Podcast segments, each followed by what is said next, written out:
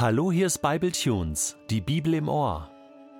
Das zweite Buch Samuel hat vor allem einen Hauptdarsteller, und zwar David.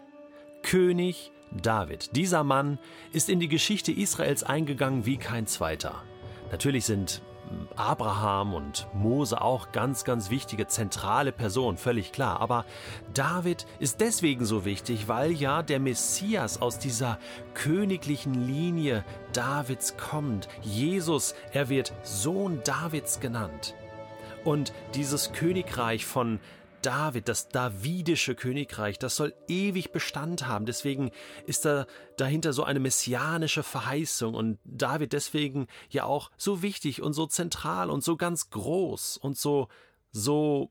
Ja, also eigentlich kann man sagen, dieser David ist unersetzlich, oder?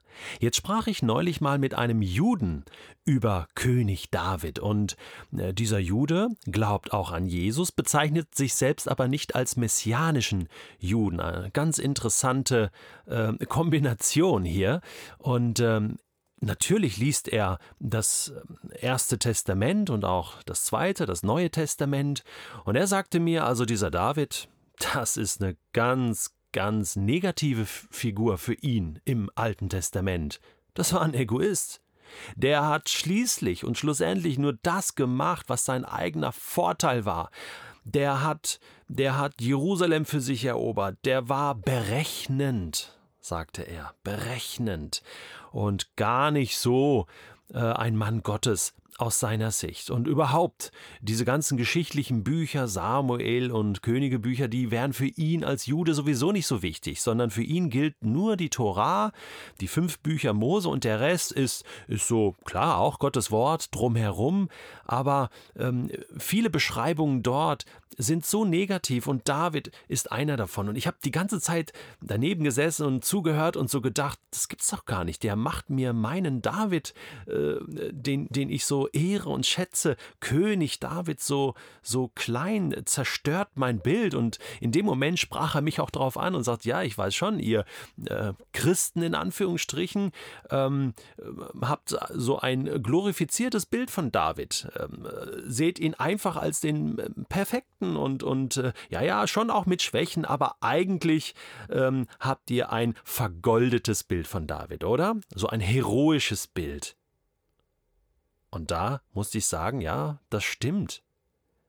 Und irgendwie ist mir das mitgegangen und irgendwie beschäftigt mich das auch jetzt hier bei der Einleitung beim Intro zum zweiten Buch Samuel, denn es wird um David gehen. Und ja, ich erlebe im zweiten Buch Samuel genau das. David war ein Versager.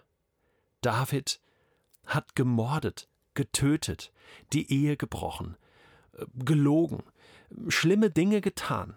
Er hat, ja, ist am Ziel vorbeigeschossen. Er war in Intrigen äh, involviert. All das. Und dennoch war er der Erwählte. Von Gott erwählt als König von Israel. Dennoch hat er die Verheißung Gottes bekommen. Und dennoch heißt es im zweiten Buch Samuel, dass er ein Mensch, ein Mann nach dem Herzen Gottes war. Auch das lässt mich nicht los. Und irgendwie merke ich diese beiden Dinge, diese beiden Extreme, dieses Versagen auf der einen Seite und trotzdem ein Mensch nach dem Herzen Gottes zu sein, das möchte ich gerne irgendwie zusammenkriegen, denn ich merke, das sind auch die Pole in meinem Leben.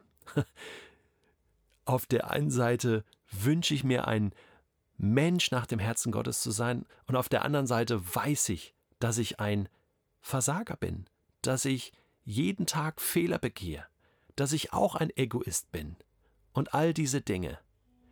Ich bin sehr gespannt und du darfst es auch sein auf dieses zweite Buch Samuel. Wir werden durch Höhen und Tiefen gehen und wir werden dieser Frage nachgehen, warum war David ein Mensch nach dem Herzen Gottes?